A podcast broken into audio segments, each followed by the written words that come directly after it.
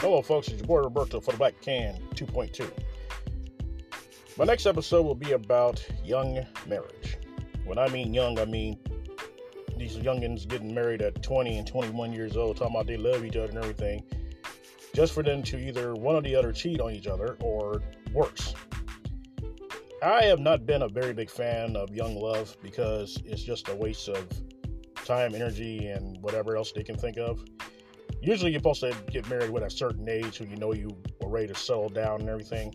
But being your 20s and earlier than that, it, it, it it's not cutting it for me. But I will talk about that in the next Black Hand 2.2. Please tune in.